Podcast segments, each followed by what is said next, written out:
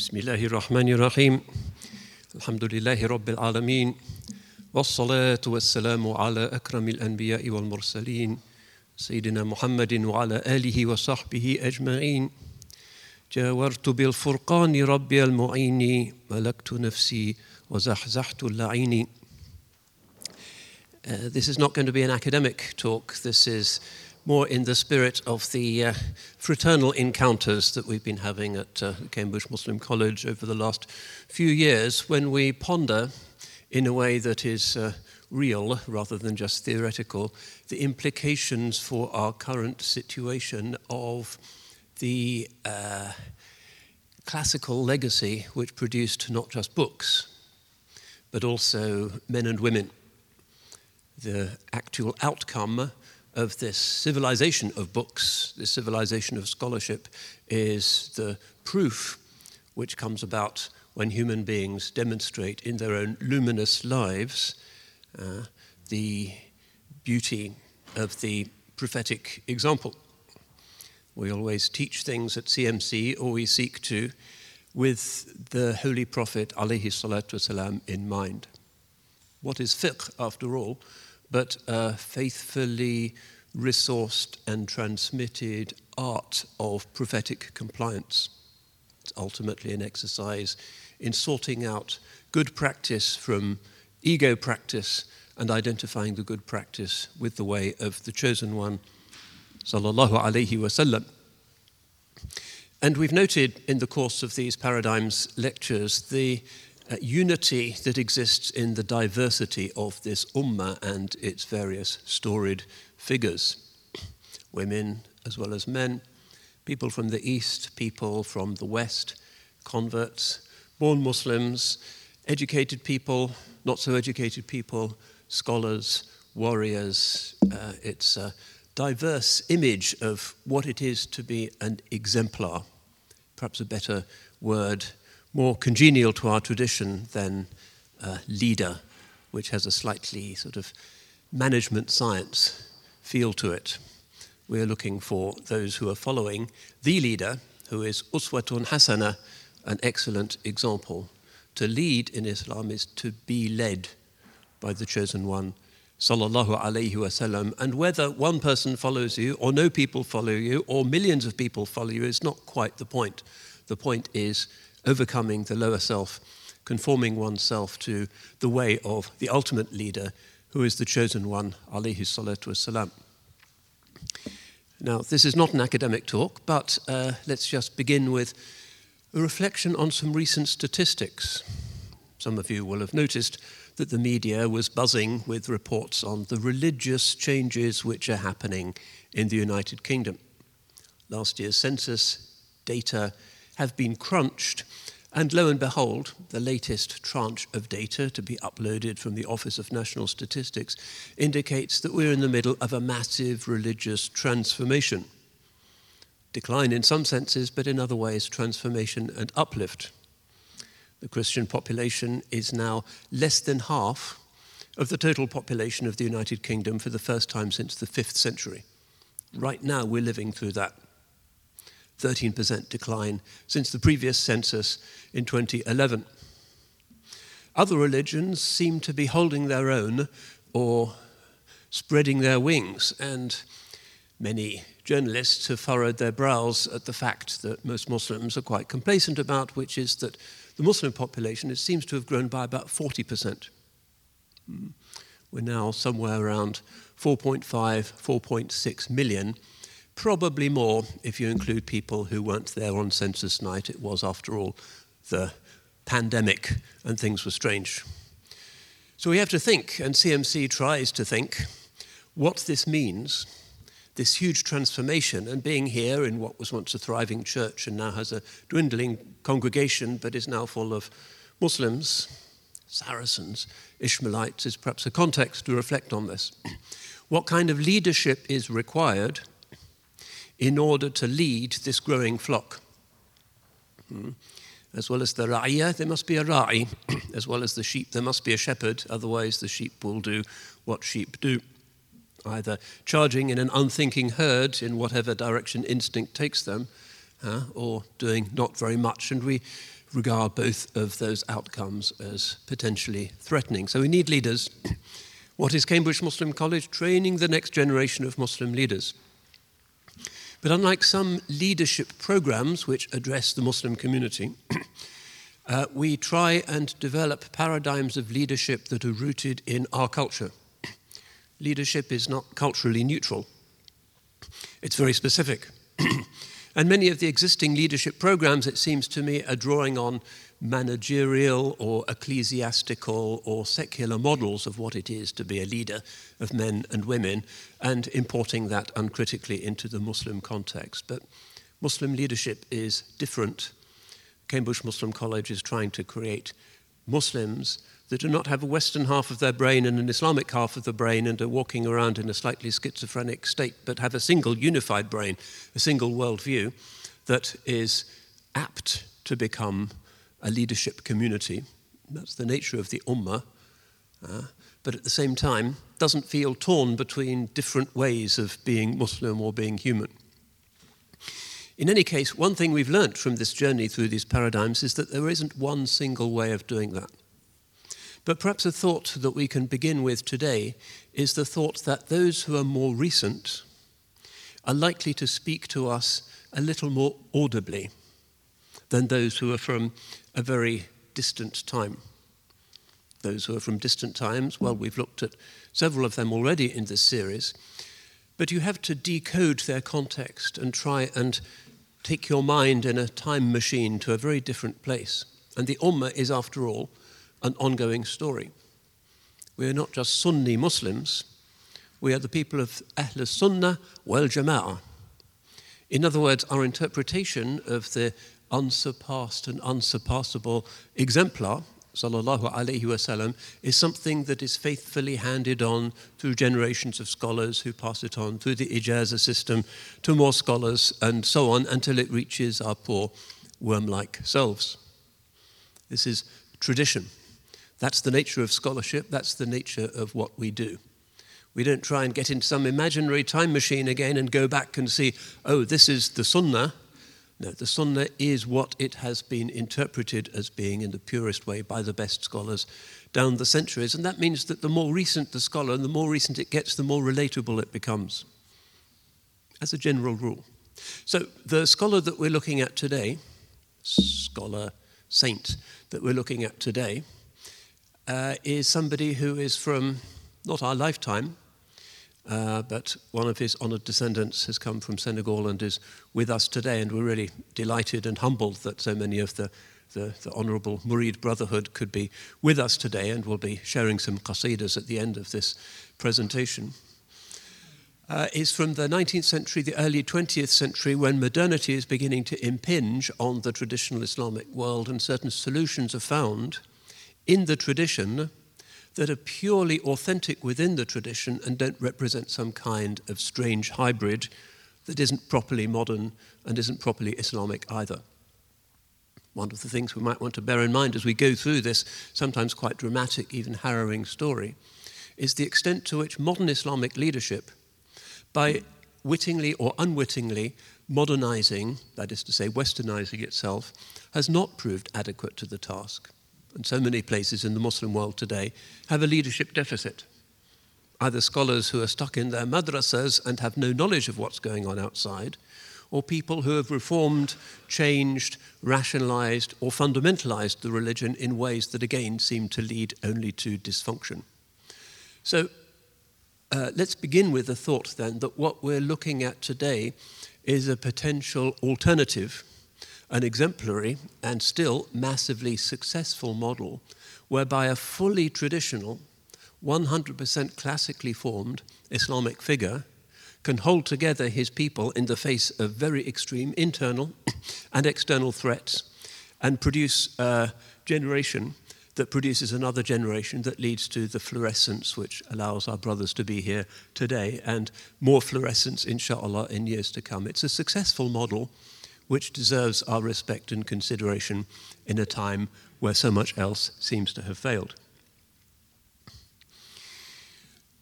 Sheikh Ahmadou Bamba is, of course, from the west of the Islamic world, almost further west than we are here in England. a long way from Medina, but a place that has a very distinctive Islamic heritage.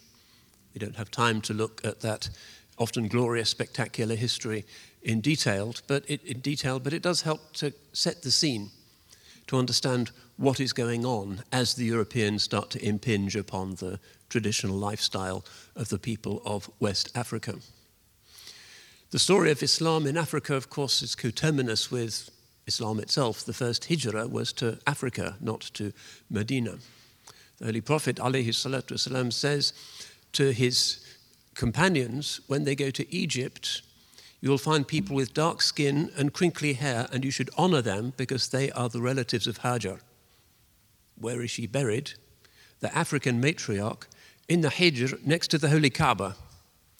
No other African in history has been honored like that. Hardly any other person in history has been honored like that.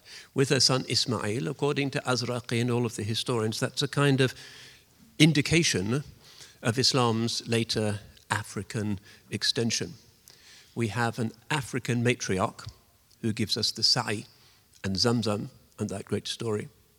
We have a biracial patriarch, her son Ismail, alayhi salam, who introduces and spices that African possibility into the whole Abrahamic story. The Holy Prophet salam, is very aware of this. Honor them. And then you have the actual reality of Muslim history, some of it trading, some of it conquest, some of it just conversion. And you have the kingdom of Takrur, or the lands of Takrur, emerging sometime in the 11th, 12th century. And if you imagine that hardly anybody lives in the Sahara. You go south of Sahara, you come into savanna country. There's trees, there's dry grass, there's seasonal rains. Some agriculture is possible, but it's a bit marginal. And then beneath that, you get the rainforests, pretty impenetrable. So Islam flourishes in that wide band that's between the Sahara Desert and the rainforest to the south. And that's approximately the land that the Muslim geographers call Takrur and uh, the Maliki madhab has always been predominant there. This was cemented when the Murabitun, the great Almoravid dynasty, who we think of of building those amazing things in the city of Seville, far to the north, also down as far south as the, the Senegal River. They were staunch Malikis, and the region has always been very devoted to the madhab of Imam Malik, radiallahu an. So the Murabitun are there, and then you get further dynasties, and then you get the famous story of the great African king Mansa Musa, who's a little bit further east. Hmm? Remember, travel tends to be east west in that area because to the north there's the desert, to the south there's the rainforest, to the east there's the Hajj. So that tends to be the axis of communication, and we'll see how that influences the evolution of this story today. Mansa Musa in 1324, I think it was, did a really spectacular Hajj. He's the king of Mali. And he spends some time in Egypt, and everybody is quite amazed by his wealth. They say he gave away so much that the price of gold in Egypt started to go down. People had never seen that before. He goes, according to the historians, with 70,000 followers uh, on Hajj. It's a very spectacular thing. Ibn Khaldun notes him and says, well, he was a good and a just king. So it's already become not a marginal place, even though it's geographically far away, but a center of very considerable civilizational importance, scholarship, and excellence. And it's Mansa Musa who incorporates the city of Timbuktu into his empire. He visits it on his way to the Hajj and on his way back incorporates it and founds the great Sankore University, which is in all of the cities of the Sahel, perhaps the best known and most ancient of the great centers of Islamic higher learning. The building is still there, um, along with the great mosque that uh, Mansa Musa built there with the help of Andalusians, and a major civilizational center. So it might seem to some of us that we're looking at somewhere that's kind of on the edges, but it's not, in fact. It's very incorporated into the world of very mobile, traveling Islamic civilization, and the scholars are scholars of a high level. And then the Europeans show up the Europeans, first of all, the Portuguese, the first of the kind of troublemakers, because they bring the Inquisition with them. They're quite fanatical, really. So the Portuguese uh, appear in 1445 on the coast of Senegal. And then there's a tussle between the European powers. The Dutch are there for a while and they occupy the island of Gorée, which becomes the great slave trading island for the Europeans as they take Africans across the Atlantic. The Dutch are there first, and then the British turn up, and then the French turn up. And what they find is this world of the Sahel where people are educated but in a very different kind of tradition, and where there's a kind of balance, sometimes disrupted, but sometimes real, between traditional forms of religion, Islamic forms of religion. It's kind of, there's local skirmishes, but it's not like Europe, where you have the wars of religion and the Reformation and great explosions of religious hatred. A third of the population of Germany dying during this period as a result of wars between different Christian factions. So, what becomes known as Senegal is caught between different civilizational spaces and takes some time before it really catches up, you could say. So, to the north, you have the scholars of Mauritania, which is desert, and the scholars are often nomads, but scholars of a very high degree. To the east, you have Timbuktu, Gao, and the other centers of learning along the Niger River, and then further to what we call Sudan and beyond. Very high degree of scholarship there as well. But to the south, also, there's a region called the Fouta Djallon, which also has an impact in uh, the shaping of Senegambian Islam. This is a, a plateau, a high mountainous region in what's largely in what's now called the Republic of Guinea. Sometimes they call it Africa's Switzerland because it's really high, so it's relatively cool, um, agricultural, prosperous area, and absolutely a citadel of Islam for at least 600 years. And the Fouta Djallon, still famous for its scholars, produces a class of ulama called the Jakhanke, who are Maliki ulama with certain particular dispositions. They tend to be relatively tolerant of traditional religion and give people time in order to complete their Islam. They're very tafsir focused. They have a high degree of these, it's a very endogamous group. They marry amongst themselves, and it's kind of a caste. Uh, they're very interested in spreading Islam to the north and to the south. They're generally not jihadists, unlike some of the other Muslims in West Africa at the time. Uh, they're scholars uh, and engage in the jihad of the pen.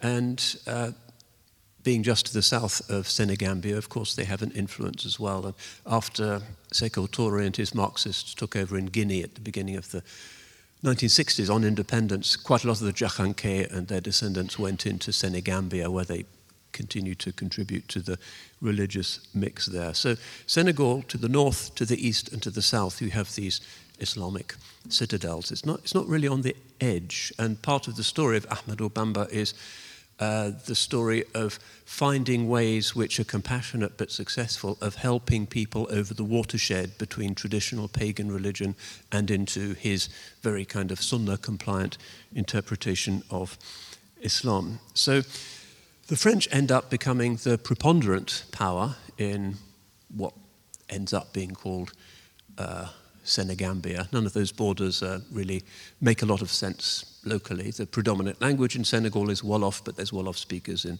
Mauritania, some in southern Mali, some in northern Guinea. It's the usual case of colonialists putting borders in uh, destabilizingly wrong places. And the French create a capital for themselves, Saint Louis, which is today on the coast in the north of uh, Senegal. And to indicate their intentions, they name it after the most famous of all French crusading kings, who was given the title saint by one of the popes for his exploits uh, during the Crusades. Uh, the town is still called Saint Louis to this day. And it becomes the capital of what they call uh, French West Africa and is quite a, still quite a smart sort of colonial town with a lot of old buildings. And nowadays, kind of being gentrified a little bit. Some of the buildings are bought by foreigners and locals and being done up, and it has quite a kind of prosperous air to it in many ways. Still, predominantly Muslim town these days.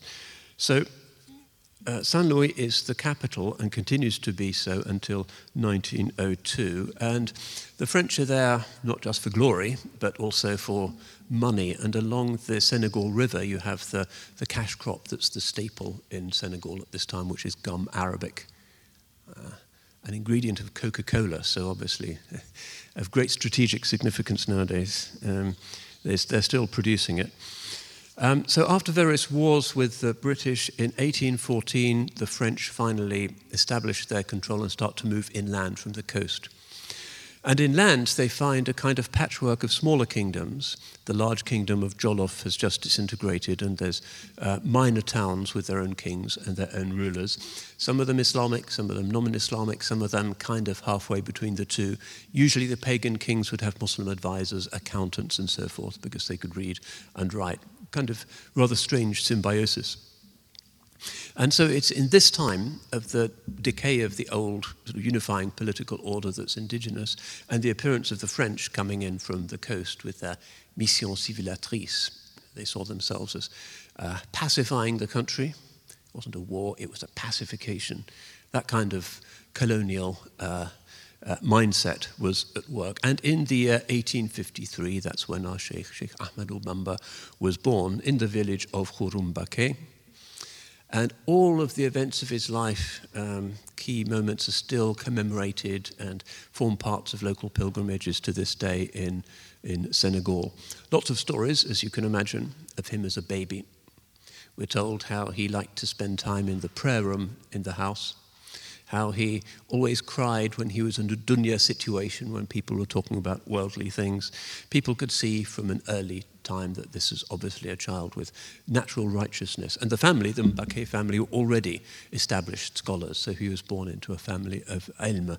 His, his great grandfather, Mame Maram Muhammad al Khairi, who was actually um, famous as the ancestor of quite a lot of modern uh, Senegalese uh, ulama, um, was. Uh, somebody who, in many ways, establishes the family tradition of trying to avoid rulers as much as possible. This, as we'll see in this story, is one of the key tensions that the ulama have to deal with. And he also begins a tradition that becomes important for Sheikh Ahmadou Bamba, which is the founding of villages in this semi arid region.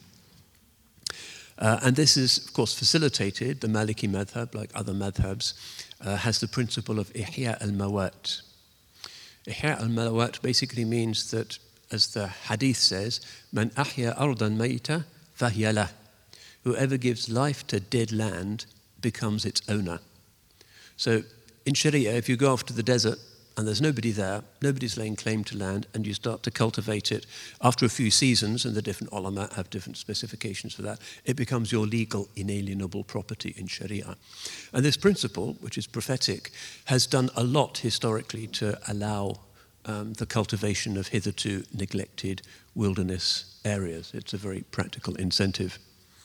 So uh, the Sheikh's father, Momar Antasali, and his mother, Mame Diarra are both scholars. There's a tradition of female piety and scholarship um, which continues.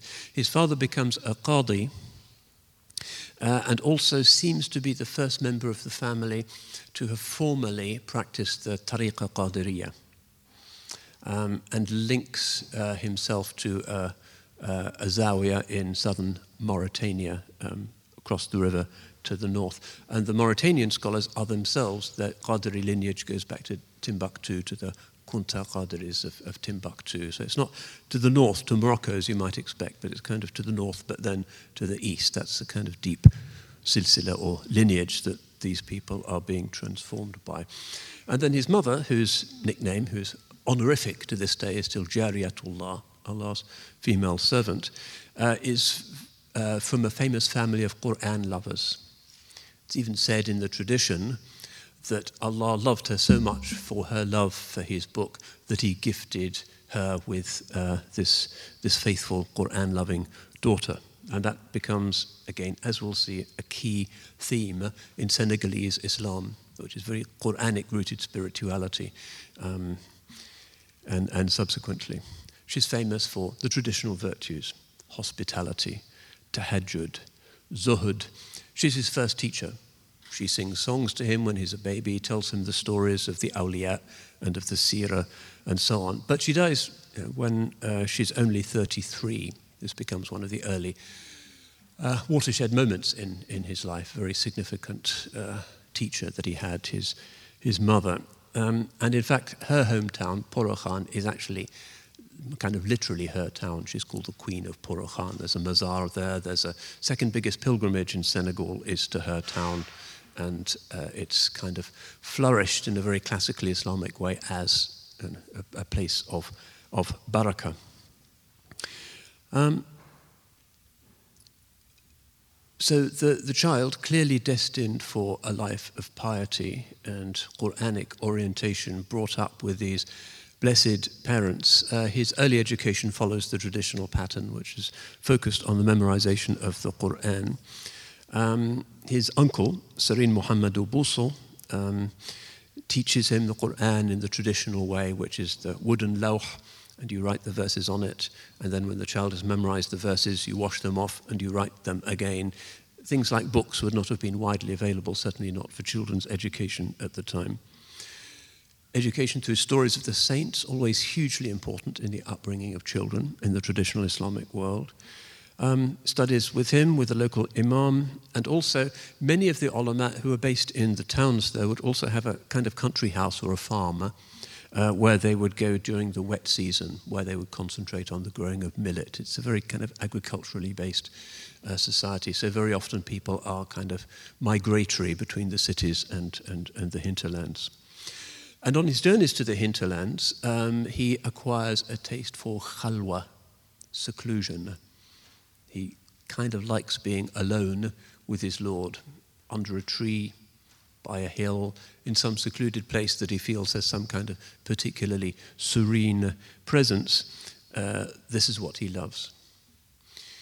At the same time, he acquires teachers, uh, not just from his father's Qadri tariqah, but also from the, the, the Tijaniya and from uh, the, the Shadiliya, who also spread in uh, Senegal. One of the features of his way is that it's kind of inclusive of a range of turuq. So, an idyllic life dedicated to God and to the Quran as a young child, but at the age of eight, war comes. Remember, this is a very unstable kind of region with rival rulers, with their militias um, often quite brutally raiding each other, carrying off their livestock, uh, their families, and so forth. Uh, and this is exacerbated by the fact that the French on the coast are trying to establish their control of the hinterlands by backing some rulers against others, sometimes deliberately inciting feuds to weaken both sides so the French can then go in and, and mop up. Classic colonial divide and rule policies. In the middle of this, scholars often had to decide which side to take. Were you on the side of this king or that king? The consequences could be quite extreme. And as we've seen, uh, very often the ulama like to cultivate the traditional virtue of detachment. But sometimes, if you're a qadi, for instance, it's not so easy to just ignore the fact that ultimately you are part of the, the territory of a ruler. Some of these rulers decide that this is time for jihad, either against each other or against the French. And the famous precedent for this was um, Sheikh Omar Tall, who had uh, launched a large jihad against the, the French, which was defeated in 1857. Hmm? The natural instinct of any people confronted by foreign occupation, whether you're Ukrainian, for instance, or others, is that you take up arms and you fight against them. Problem is, of course, the extraordinarily uh, sophisticated weaponry and sometimes the quite merciless techniques that were deployed by the French. Hmm jihad against overwhelming odds is not allowed in Sharia. So this is his childhood. The French are appearing, wars of conquest, destruction of villages, populations are being expelled, moved around. French schools are appearing in order to create a local elite that the French can then work with and work through. It's the mission civilisatrice, the civilizing mission of the French Empire, which by and large is anti Islamic the usual view inculcated in colonial administrators was that Islam is backward, it's a fanatical force, and it must give way to the superior civilization of France, which is based on science uh, and reason. Um, as Muslim authorities weaken, some traditional pagan authorities, such as the Soninke, who are down right in the south, start to persecute or maltreat the uh, Muslim villagers uh, drinking openly, scoffing at them, uh, beating them up, and so forth, and taking them from their land and giving them really marginal, bad land to farm. Uh, so these individuals, these refugees really from their homes, do start a jihad against the French, led by somebody called Maba Jahouba. Uh, and there's a major conflict. Uh, the French send in their uh, latest troops with the latest uh, uh, rifles, and the jihadists are massacred. And some of uh, Ahmadou Bamba's family are also killed, martyred during this conflict. His sister was sold into slavery and so forth. And many uh, militant groups that have been kept in order by the traditional balance of power between the different kings are kind of released and become marauding bands in the countryside. One of these is the group known as the Tieddo, who are kind of a bit like the Mamluks of the Middle East in that they originate as slave soldiers owned by kings or major landowners. Um, and some of them are nominally Muslim, many of them are not Muslim. They are famous for drink. They tend to behave badly with women they encounter. They're kind of uh, ruffians. And part of the process of spiritual pacification, which Sheikh Ahmed Bamba uh, launches later in his career in Senegal is to try and bring those very difficult people, once their kind of aristocratic associations have been done away with in the new French order, to bring them towards Islam. This proves one of his biggest challenges. So, this uh, jihadist movement uh, forces the ulama to move from major centers in central Senegal Jolof, Baol, and so forth, the areas around where uh, Sheikh Ahmed Bamba is, is, is growing up. To the main city of the jihad is Saloum. Ahmed Bamba continues his studies, he's completed his hifz, and then you have the, the final uh, massacre, 1867. Maba is killed, and the French have consolidated their control. So you have the city, Saloum, where you have these, as it were, refugee ulama of different orientations. One of the things about the life of the sheikh is that he's quite open to the different tendencies and understandings present in uh, Sahelian Islam. One of the big arguments is, of course, the validity of jihad as opposed to some kind of scholarly persuasion. What was the chance of succeeding when the French have got modern artillery and grape shot? And most of the mujahideen are armed with bows and arrows and swords. Uh, what, what should be the strategy? Um, in the same town of Saloum, there's a range of tariqas, there's Tijanis, Qadiris, uh, uh, and also an interesting group. Um, you can see them on YouTube, the Layen Brotherhood. Senegal's small, smallish country, but has a lot of interesting internal Islamic differentiations.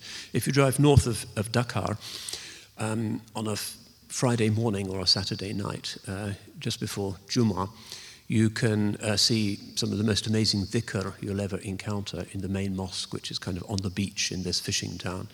And they're all fishermen. And their dhikr is the kind of thing that they would be doing while they're rowing oars, um, hoisting sails and things. Very beautiful sounds. And everybody's dressed in white. And uh, another interesting thing about these Senegalese movements is they, they conserve relics of French compromises with local, local sovereignty. So that town of Yoff is technically not fully part of the Republic of Senegal, but it has its own laws and uh, it's dry, of course, no alcohol and so forth. And it's an interesting kind of module within the larger Senegalese state. But these are not followers of Ahmed Bamba. This is Layen Brotherhood they all have the same name, Laye, which is incredibly confusing. I mean, on the one hand, you're not embarrassed by forgetting people's names. It's also a bit confusing. Anyway, I went there. It was a beautiful place on the beach. So, uh, 1868, um, another jihad starts, uh, this time uh, under somebody who seems to be making Mahdist or messianic claims for himself from the Tijani side of things. Um, and Ahmed Bamba's father is the fiqh advisor to this new king. And that's one reason, I think, why the French subsequently always, throughout his life, suspicious of Ahmed Bamba, because his father has been the chief mufti of this uh, rebel group. So in this time, he moves to the city of Cayor. Uh, by the age of 20, he's moved into higher education, tafsir, Baydawi, and so forth, more advanced texts, strong emphasis on, on Arabic.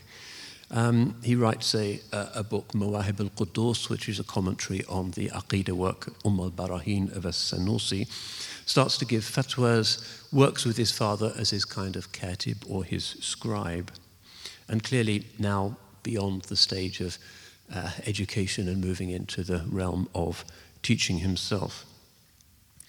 Then you have another of the kings, a certain Lat Dior, changes side, supports the French against this rebel jihadist, Ahmed Uba, and you have uh, the bat- Battle of Samba Sadio, which is at, uh, where the French actually defeat once again the jihadists.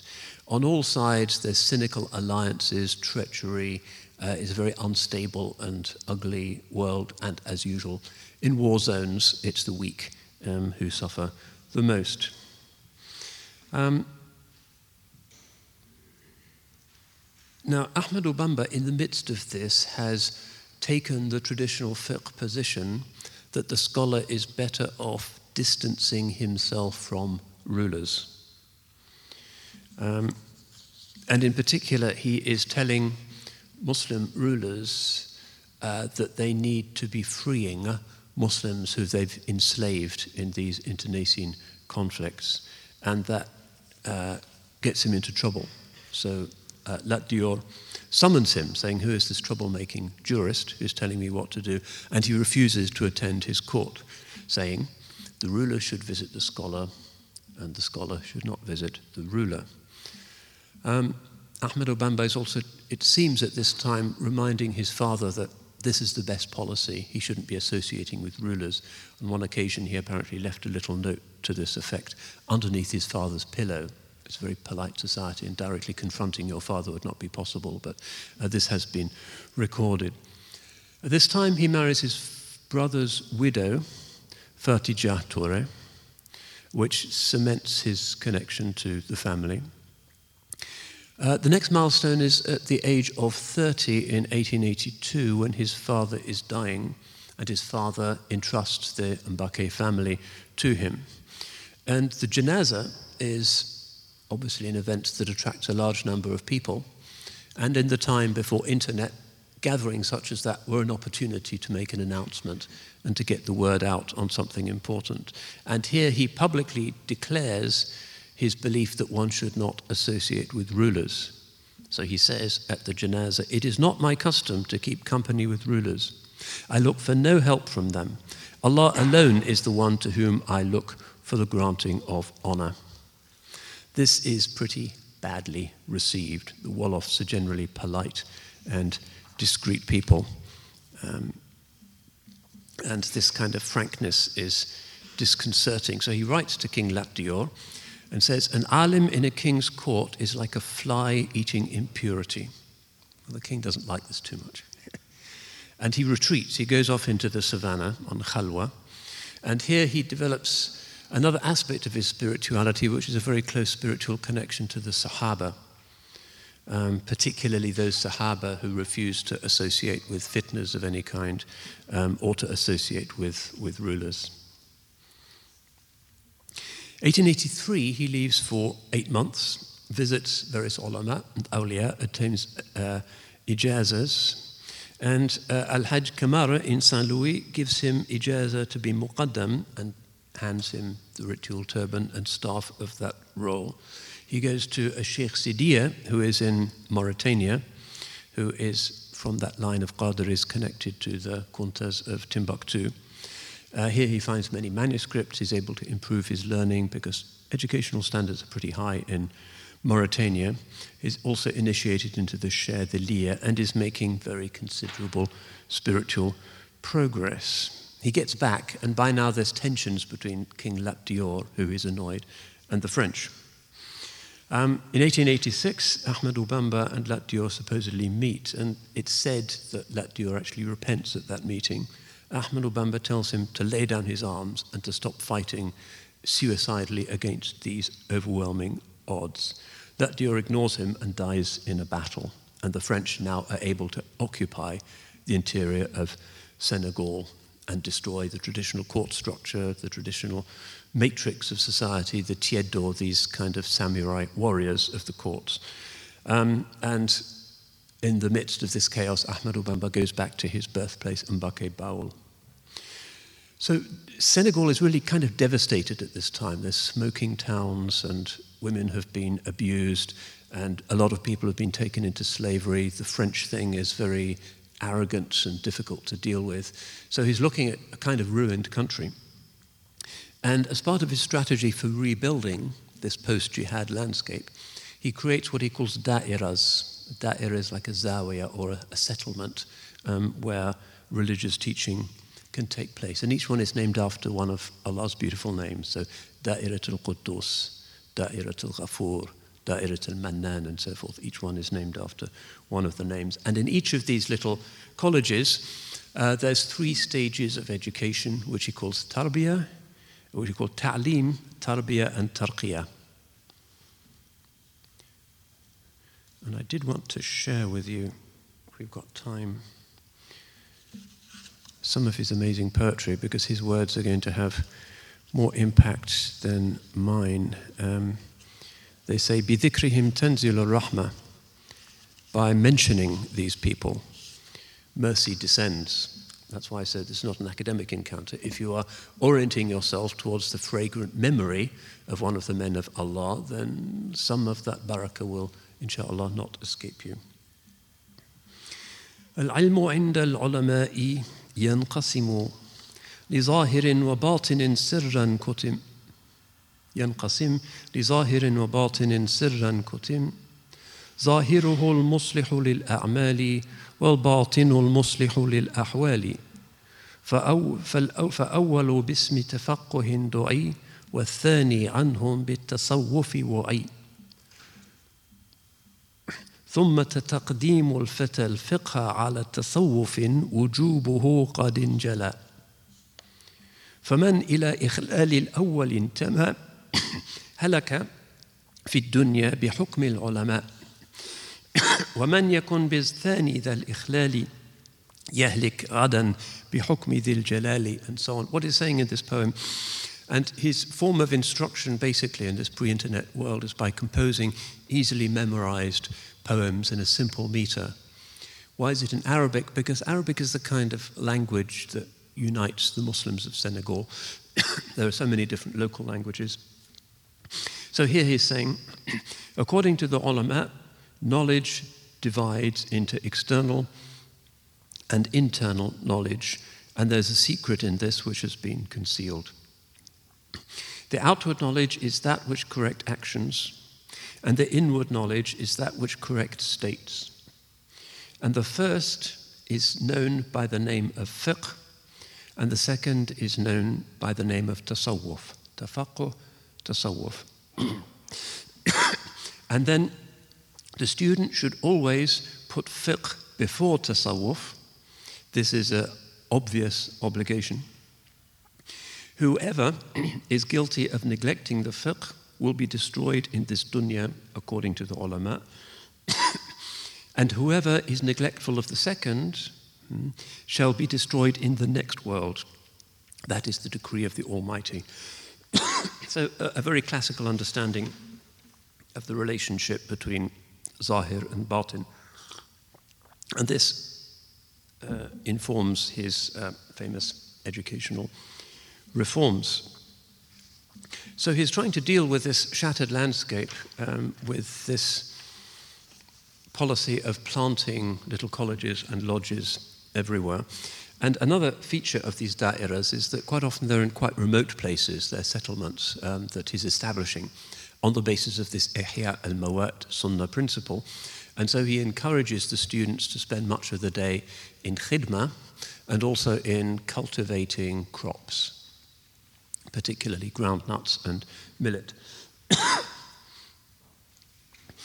1885, he moves from Mbake Baol to Dar es Salaam, just to the north, with his brothers and 200 disciples, and is joined uh, by some defeated, unemployed warriors, refugees, people who are fleeing from the Frenchification of the schools and looking for something authentic and Islamic. During this time, he says that he is looking for his special place, which he is already calling Touba. Uh, what's the meaning of Touba? He's looking for a place, nobody's heard of it, they don't know what he's talking about. Well, even the origin of the name, it sounds as if it's the Tuba tree in paradise, Sidrat al Muntaha. There's a certain verticality and sheltering uh, associated with the Mi'raj that uh, makes a tree a kind of holy place.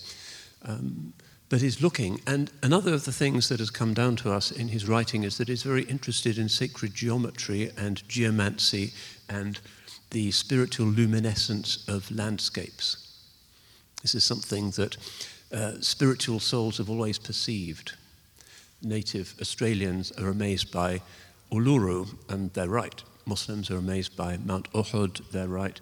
Some of the Naqshbandis in this country like to visit certain places in the countryside of particular spiritual intensity. So that's why there's a Naqshbandi Zawiya in Glastonbury, for instance. It's something Muslims traditionally did to intuit to a kind of tafarrus, a particular spiritual uh, potentiality in certain particular places. So he's doing this, he's looking for his place. It's not going to be necessarily the place of his birth. All kinds of stories, um, some of them no doubt legendary, about how he was beset by hyenas and lions as he wandered through the, the, the, the wilderness looking for this place. And then an angel tells him, when he's on his journeys, to retrace his steps. And he finds a tree and he prays under the tree, hoping for guidance.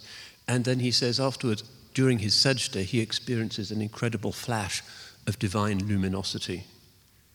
And this is the year 1886, and that place is now the site of his famous mosque, which is said to be the largest mosque in Africa, and it's an amazing place. Uh, and he makes his famous Dua al Kabir, his great dua. By thy bounty, by the name of he who guided me to you, O holy prophet, I petition you to make this a place of purity and peace. And visitors to the city of Touba wherever they come from, if they have a particular spiritual sensitivity, do notice the very strong sort of prophetic fragrance of the city, which you can also find in, for instance, um, the Dala'il al-Khayrat recitation in, in Marrakesh. There's a few places where the, the distinctive fragrance of the Mustafa is particularly um, uh, eminent. so, in his famous poem about this, Matlab al-Fawzain, ومسكن يجعل مسكن الغفران والرشد والعرفان والرضوان دار إخلاص وصدق وورع ودار سنة ومنجى من بدع واجعله دأبا مسكن التعلم وموضع الفكرة والتعلم والمسكن ومسكن الإرشاد والتعليم ومسكن التصويب والتفهيم and so on. So it's like a dua in this poem.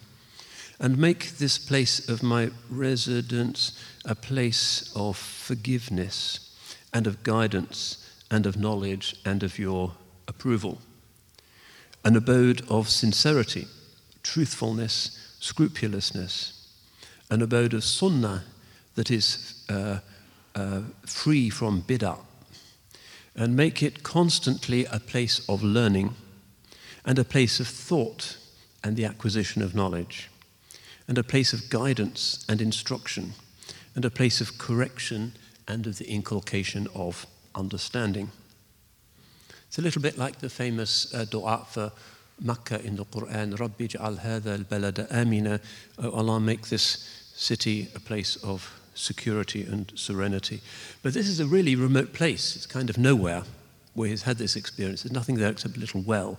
If you go to Touba now, one of the things that visitors like is to visit the, the well Bi'ra Rahma, the well of mercy. And otherwise, there's nothing, but he becomes known. His title is Serigne Touba, it's one of his names, the, the, the Lord of the city of Touba. And it's a long way from any of the traditional rivalries because there's nothing there. It's a long way from the French colonial thing. It takes about three hours now to drive there from Dakar. Um, it's like a ribat, it's in the traditional idea of a ribat, a kind of fortified sanctuary miles from anywhere. So he stays there and he evolves an increasingly prophetic form of devotion. And in 1895, he has his famous vision in Ramadan, a waking vision of the Holy Prophet. Wasallam. And according to the historians, he makes his bay'ah directly to him and dedicates his life to khidmah which is why another of his titles is a Sheikh al Khadim, the servant Sheikh, the servant of the Holy Prophet. So, again, his poetry does bring a certain fragrance. So I'm going to share a little bit more. أبايع اليوم الرسول المصطفى بخدمة وأسأل الله الوفاء أحق بجملة الورى بخدمتي بالنظم والنثر رسول الرحمة. زهدني طلوع الشمس في نظر إلى النجوم في السماء والقمر ظللت عابدا خديما للرسول من عام أيسش إلى عام الرحيل. So he's saying, Today I have made bay'ah of the chosen messenger. My bay'ah is on the basis of my service, and I ask Allah to make me faithful in that service. He is, of all creation, the one who deserves my service the most. In my prose and in my poetry, he is the messenger of mercy. Uh, now that I have seen the sun rise, uh, I have no need of the stars and of the moon. Uh, I shall continue to be devoted and a servant to the messenger from this time until the day of my death. It's a very famous um, few lines uh, which indicates the particular fragrance of his spirituality. It's very direct and intense uh, connection with the Holy Prophet, and much of his writing is simply prophetic amdah and mada'ih. So you have this city which is springing up as people start to move to this place where the sheikh is kind of in his little hut or still under the tree just doing his ibadah and people want to be with him and so they start to build, although it isn't really a city for, for some years. Um, and for those who come to be with him, to study with him, um, he imposes two overall rules. Firstly, they have to learn the Islamic sciences, Secondly, they have to avoid ever being paid for religion. So if you don't accept those two principles, you're not really going to fit in in, in Touba. And to this day, it's a center of madrasas and scholars, and there's a whole street that I've been to with bookshops, and it's a, it's a city of, of serious scholarship. Another thing that's going on with this kind of new tariqah is that it's unlike a lot of traditional West African societies, which are quite hierarchical, uh, he's accepting just about anybody and appointing anyone simply on the basis of their taqwa. So there's traveling singers, the griots, who are kind of rather low caste in traditional West Africa. He's very happy to have them as his murids. Slaves, former slaves, that's fine. Sometimes they even become sheikhs. Um, it's very Ghazalian, this kind of upending of the traditional order, which for the traditional people you know, is not acceptable and there's a lot of opposition, a lot of envy at this kind of reform. Um, and as a result, some of the traditionalists and the former rulers and the French employees warned the French, saying, Ahmadou Bamba out in the desert there, he's dangerous. He's getting an army together. He's preparing for war. This is going to be like Al Hajj Omar Tal. It's going to be jihad all over again. Watch out. This kind of whispering begins.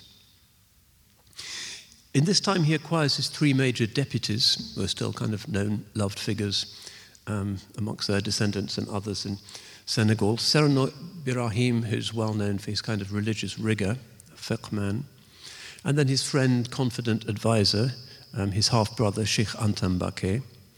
And then Sheikh Ibra Fall, who is from the city of Cayor, not far away, central Senegal, who is kind of his major domo, his official representative, his ambassador, and he calls him Babul Muridin, so his kind of threshold. You just talk to him before you go in to see the sheikh. And he's famous for converting a lot of the kind of difficult, very traditional people, including the Tieddo, these kind of ex samurais who are wandering around, not really being Muslim or continuing to drink or whatever. Um, uh, this, this guy um, Ibra Fall is bringing them towards Islam. And something he finds is effective with them is that some of them say, We're not going to prostrate, we're not going to do those Muslim things. We're Muslims now, yeah. And so he, he utilizes their martial uh, energy by turning them into agriculturalists.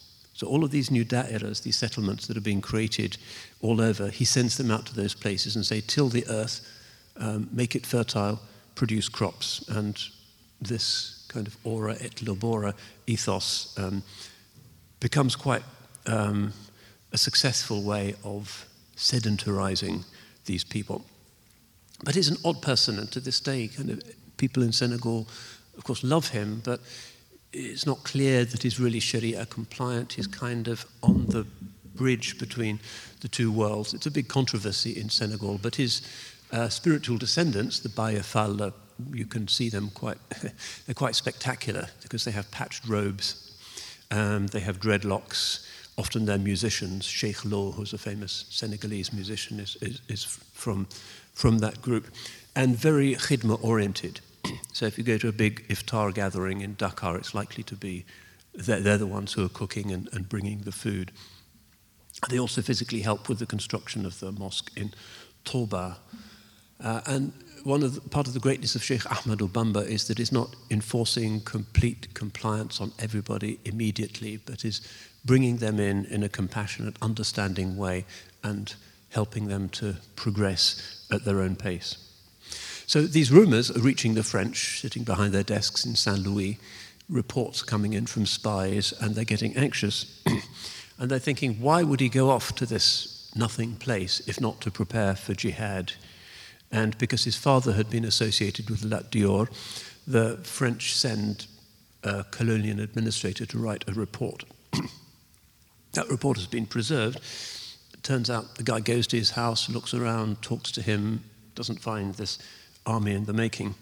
He writes this back to Saint Louis During my mission, I inquired in numerous places about the Marabout Ahmadou Bamba, but everywhere I heard nothing but good. He is a devout and calm person whose only failing is that he accepts many useless people as disciples. And if those types are not carefully watched, they are likely to cause trouble. so the most he can do is to say that there are these kind of ruffians, ex soldiers, slaves, and so forth, who are hanging around his encampment, and that might be a source of um, worry. Uh, the Sheikh is aware of this, so he disaggregates a bit, sends his disciples off to different uh, places. Um, and Ahmadou Bamba himself goes to Saint Louis to tell the governor, I'm not a militant, I'm just a teacher, I'm an educator. The French are suspicious and would do anything to try and find some kind of evidence, um, but they can't pin anything on him. Still, the rumors persist. He's a troublemaker. Um, he's appointing sheikhs who are from kind of low born families, He's disrupting the social order a lot of money, of course, is coming into him. People love the sheikh, and he's dishing it out and is becoming a significant economic force that's not really under the control of the central tax authorities in Saint Louis. Um, so some Mourides are banished from the French towns. Uh, these tiedos, these kind of samurai types, often turn against him. Uh, some of them gang up uh, on his communities, on the dairas, and they burn their villages. It's an unstable situation. Uh, and the French can't work out why, despite all of this, Sheikh Ahmadou Bamba is still incredibly popular and people are going to see him and sacrificing so much in order to be in his presence. They can't imagine, in their secular way, that all of this could be uh, for anything other than some kind of political ambition. Now, in May 1895, the old French governor, uh, Henri de Lamotte, goes back to France, and a new governor who doesn't really understand the situation comes and listens to these grievances from these Tiedo types, the old kings. Uh, and a French official notes that Ahmadou Bamba, if he wanted, in one day could put 5,000 warriors into the field. So the French go to all the dairas, the soldiers break in, they can't find a single weapon, there's nothing. Still, the situation is regarded by the French as unsustainable. So on August the 10th, 1895, he's arrested at Jawal in Cayor province. And the French take him to Saint Louis and put him in a dirty, tiny cell. Hmm. And his, uh, he has a memoir, Jaza al-Shakur, which is about the, the journey. Um, it's such an amazing text that I do want to read a little bit of it. it's uh, relatively short, but I can only read a little bit. It's kind of an autobiography.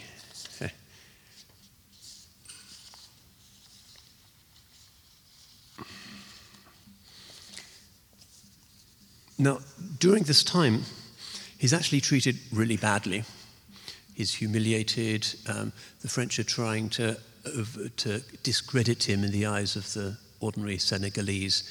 Um, and after a trial which just lasts a couple of hours, it's a kind of show trial, really, he's um, put onto a boat, a dirty Portuguese steamer, which sails down the coast and is taken to a prison in Gabon, where he remains. But let's, let's let him talk about this because this is so unlike the usual prison memoir, the kind of ballad of Reading Jail. I'm the poor victim, my oppressors are so evil. this is coming from an Arif Billah. And what he recounts of it, what he wants people to know about it, is really quite uh, disorienting. One of the great things about being with the awliya and traveling with the awliya is that everything is kind of a surprise. Because the ego does predictable things, but the ruh does whatever is spontaneously right and good in every situation Very often that surprises us. Anyway, so this is what he writes afterwards. Um, الحمد لله الذي جذب مؤلف هذا الكتاب إليه بكتابه العزيز وبأكرم الخلق طرا لديه سيدنا ومولانا محمد وعلى آله وصحبه أزكى سلامه وعلى كل نبي ومرسل فاز بإكرامه أما بعد so he begins uh, by saying Alhamdulillah who brought the author of this little book to him through his precious book and by his most noble Prophet, Sayyidina Maulana Muhammad alayhi wa alihi wa sahbihi azka salamu, and upon all of the uh, prophets and the sent ones, that great honor. فهذا تحدث ببعض نعم رب العالمين شكرا له تعالى على كوني خديم الهادي الأمين عليه بآله وصحبه الصلاة والسلام أبدا آمين This is how he begins his kind of prison memoir. This is my discussion of some of Rabb al Alameen's blessings upon me out of gratitude to him and gratitude for his having appointed me to be the servant of the guide and the trustworthy one. May peace and blessings be upon him. The whole thing is absolutely not a victim account, but uh, the account of somebody who is absolutely full of the divine. اعلم أيها الأخ الصالح كفانا الله تعالى ضرر كل طالح أني خرجت يوم السبت رابع صفر عام جيسس من الدار التي بنيتها في أرض جلف No, my righteous brother, may Allah protect us all from every miscreant, that I departed on Saturday, on the 4th of Safar, uh, on such and such uh, a year. This is when he's arrested. From the Dar, which I built in the land of Jolof بعدما أتتني برواية أمير الدار الذي جرى بيني وبينهما جرى من القدر after the representative of such and such a governor came to me and between me and him there had happened what there had happened ولقيت وزيره الذي جمع جيشه إلى تلك الدار المبنية للتعلم والتعليم so I went out to meet him and his rep- representative outside uh, who had brought his army uh, to this dar, which I had built for learning and for teaching. عشية ذلك اليوم في موضع يقال له جيول. On the evening of that day in a place that is called Jaywal. تفارقنا بعيد لقائنا بإذن الله تعالى العليم. Uh, shortly after our meeting, we separated. وبت هنالك ليلة الأحد بإذن من هو تعالى الأحد. And I spent the, the, the evening of the uh, following Sunday there by permission of the one who is Ahad. وارتحلت منه بعد صلاة الصبح and after the dawn prayer I left وأنا يومئذ أتلو القرآن وأصلي على من الصلاة عليه أجل الربح and I was during that time you have to imagine he's under arrest he's being taken away by the soldiers this is how he describes it so uh, I was uh, taken away after the dawn prayer, and I was at that time reciting Quran and reciting blessings upon the one f- on whom the most profitable blessings could be said.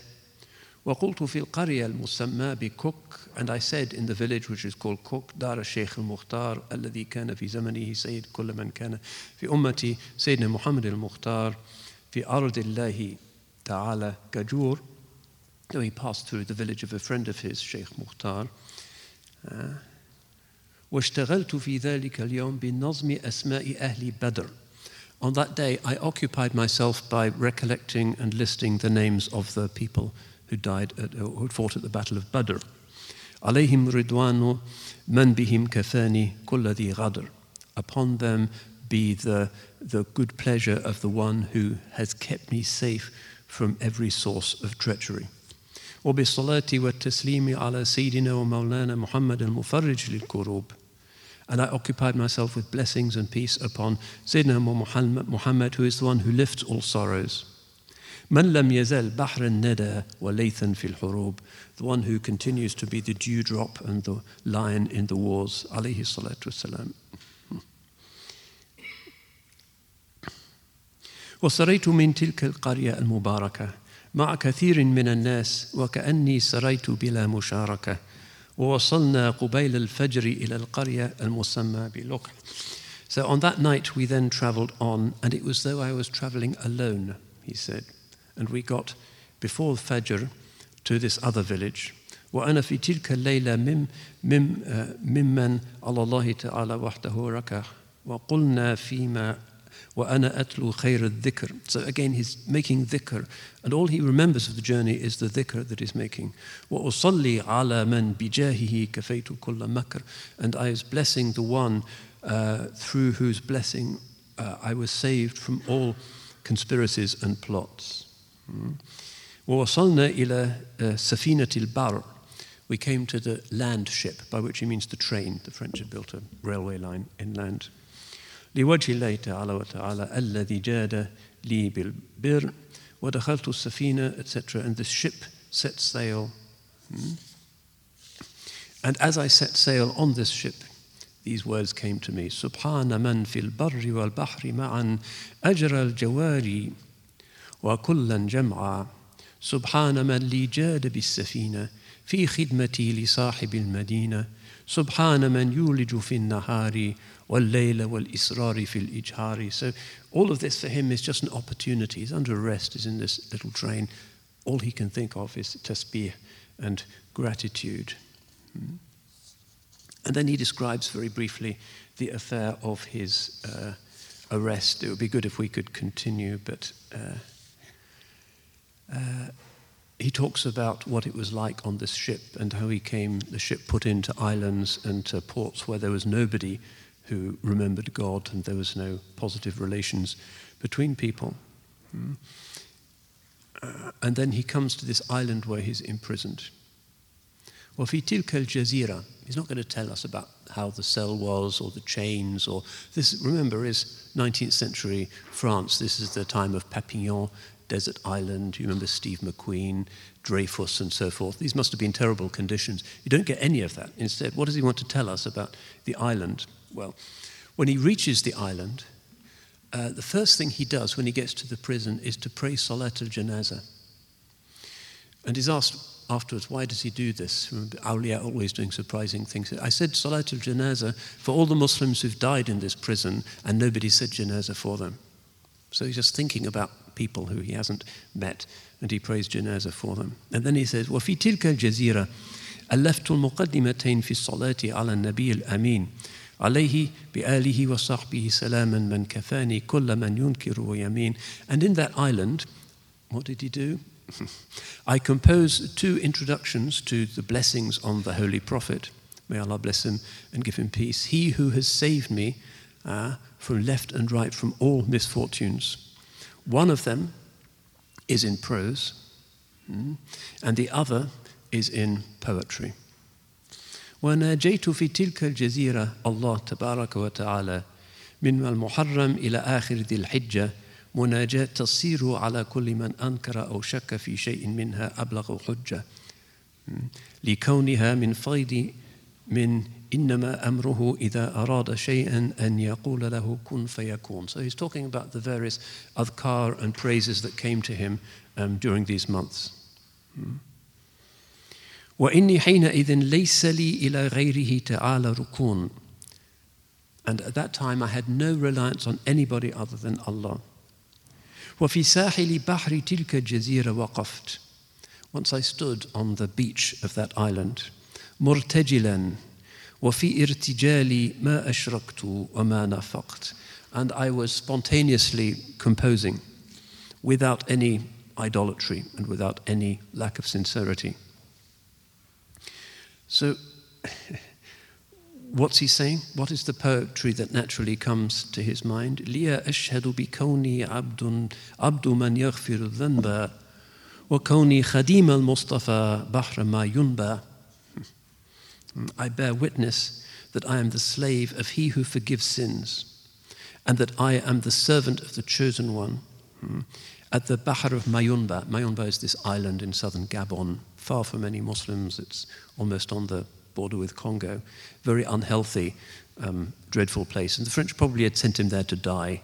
This was their way of getting him out of the way because not many people came back alive. ولي أشهد بأني لا أداهن مشركا خليلا حبيبا للذي كرم الجنب وإني خليل للمقفى حبيبه عليه وسلاما من كفاني به الكذب عليه سلام قائد قادني له به مع كتاب محكم طيب الجذب. شكوري ورضواني لربي وللنبي على عصمتي من كيد طاغ به انكب. مديحك يا خير البرايا سعادتي يقيني به إبليس ربي متى دبا مدحتك مدحا قد كفاني العدا معا بذكر حكيم فيضه نحو إن صب. So I can't translate all of it, but basically it's a kind of ecstatic poem. He seems to be very joyful. He's saying, Thanks be to Allah who's protected me from tribulations. I hope that Allah will forgive my sins. I'm honored to be the servant of the chosen one. The Iblis has failed to uh, overcome me or to determine my enemies. It's a very lovely thing. And um, there is, if we have time, perhaps we just about have time. This is a nice book by uh, an American Muslim, Sheikh Maryam Kabeer, A Journey Through 10,000 Veils. And she describes, it's kind of her spiritual journeys, um, her own trip to uh, that island, which is not in a Muslim area. It's kind of beach town. Um, and she goes there with, with the Murids. Um, so I'll just read a little bit from her narrative. By the grace of Allah subhanahu wa ta'ala, I've been blessed to pray in the cave where the Holy Prophet received the revelation of the Holy Quran. I'd prayed in the Garden of Gethsemane, where Jesus salam, had prayed with his disciples. On my first trip to Senegal, I prayed in the prison cell where Sheikh Ahmadou Bamba radiallahu an, had been imprisoned. Because all these experiences had affected me so deeply, when I saw the words walk where he walked, I was moved to go. So this is the reason that I went on the journey to Gabon and to other places where Sheikh Ahmadou Bamba radiallahu an, had spent many years in exile and endured many trials for the sake of Allah subhanahu wa ta'ala and the love of his messenger. My purpose for going to these places was to access and develop within myself the qualities that I perceived in him, such as profound faith, determination, fearlessness, acceptance, and contentment with the divine decree. These were all divinely inspired qualities that enabled the Sheikh to live through the tribulations he experienced with ever increasing faith, gratitude, and joy. And then she talks about the journey to this remote place.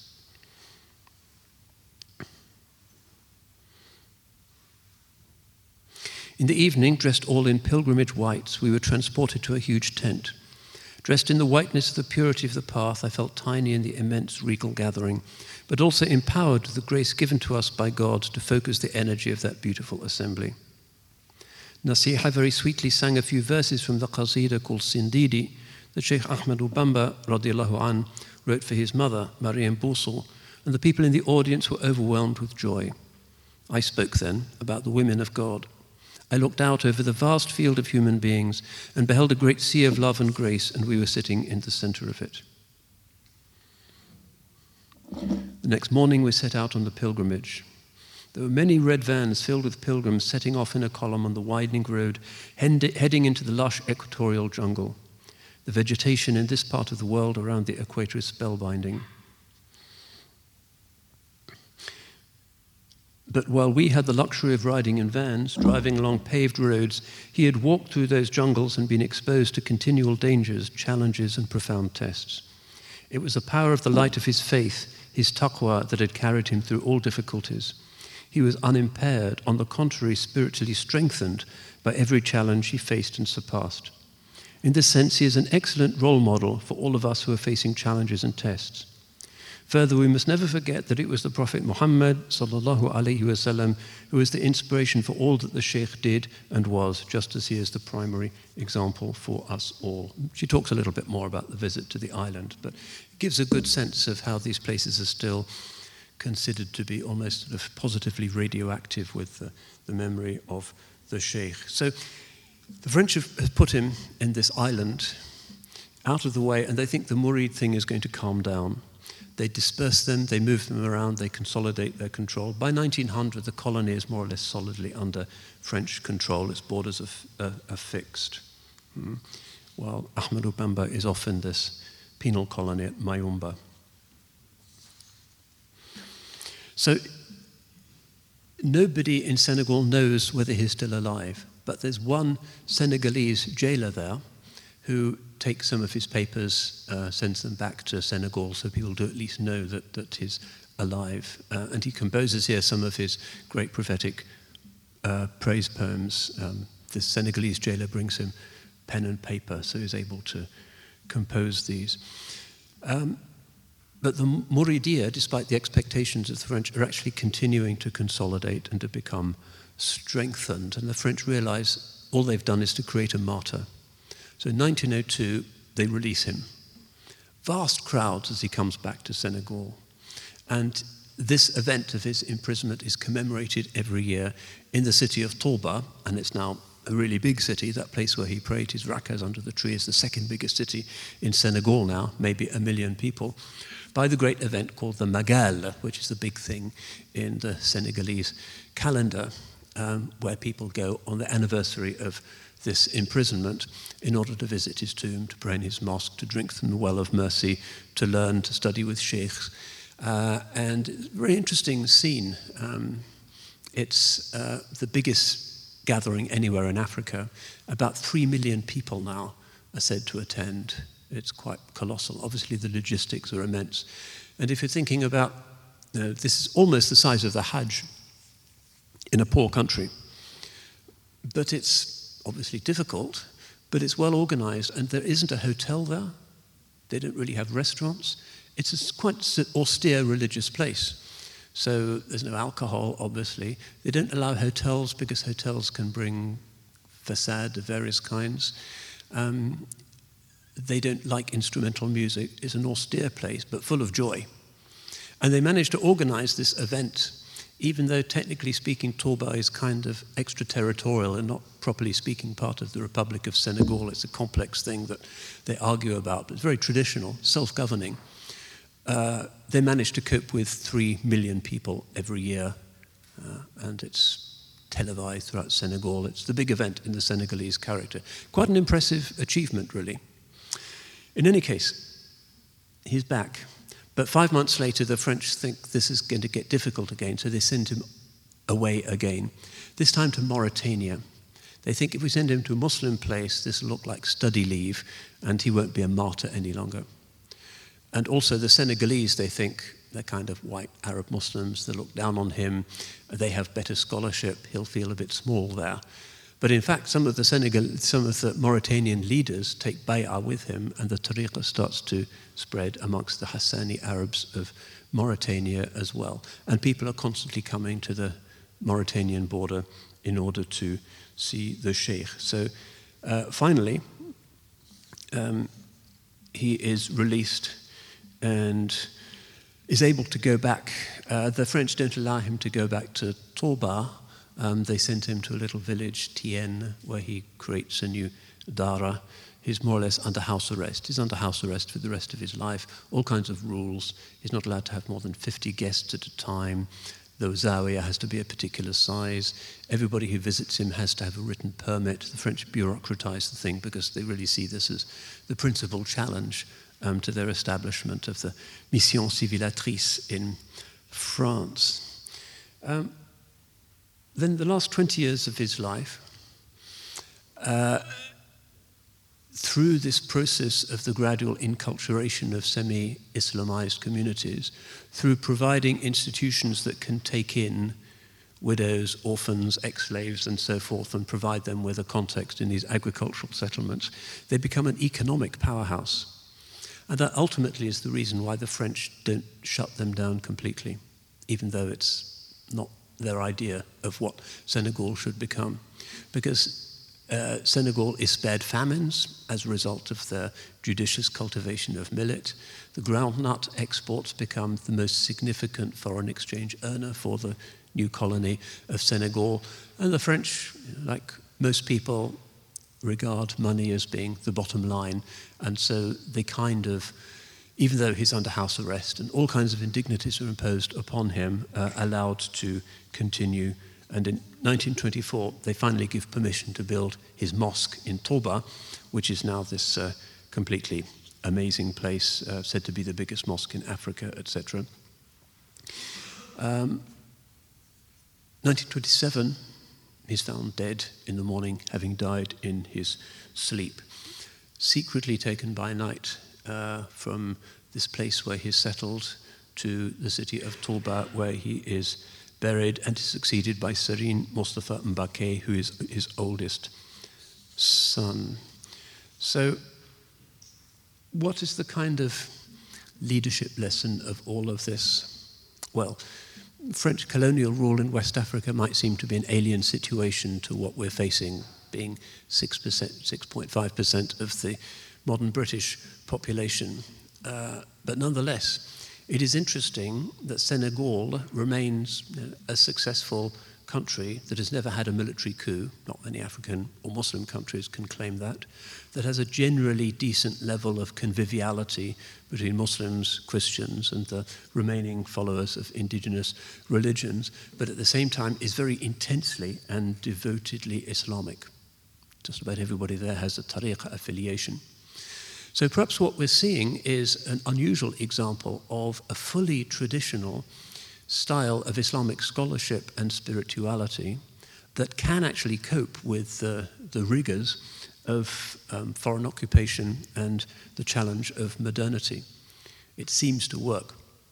It's not a reformed Islam, it's not really a modern type of Islamist political party, it's not a fundamentalist Islam, it's something that would have been recognizable a thousand years earlier, and yet it provides something that clearly is successful.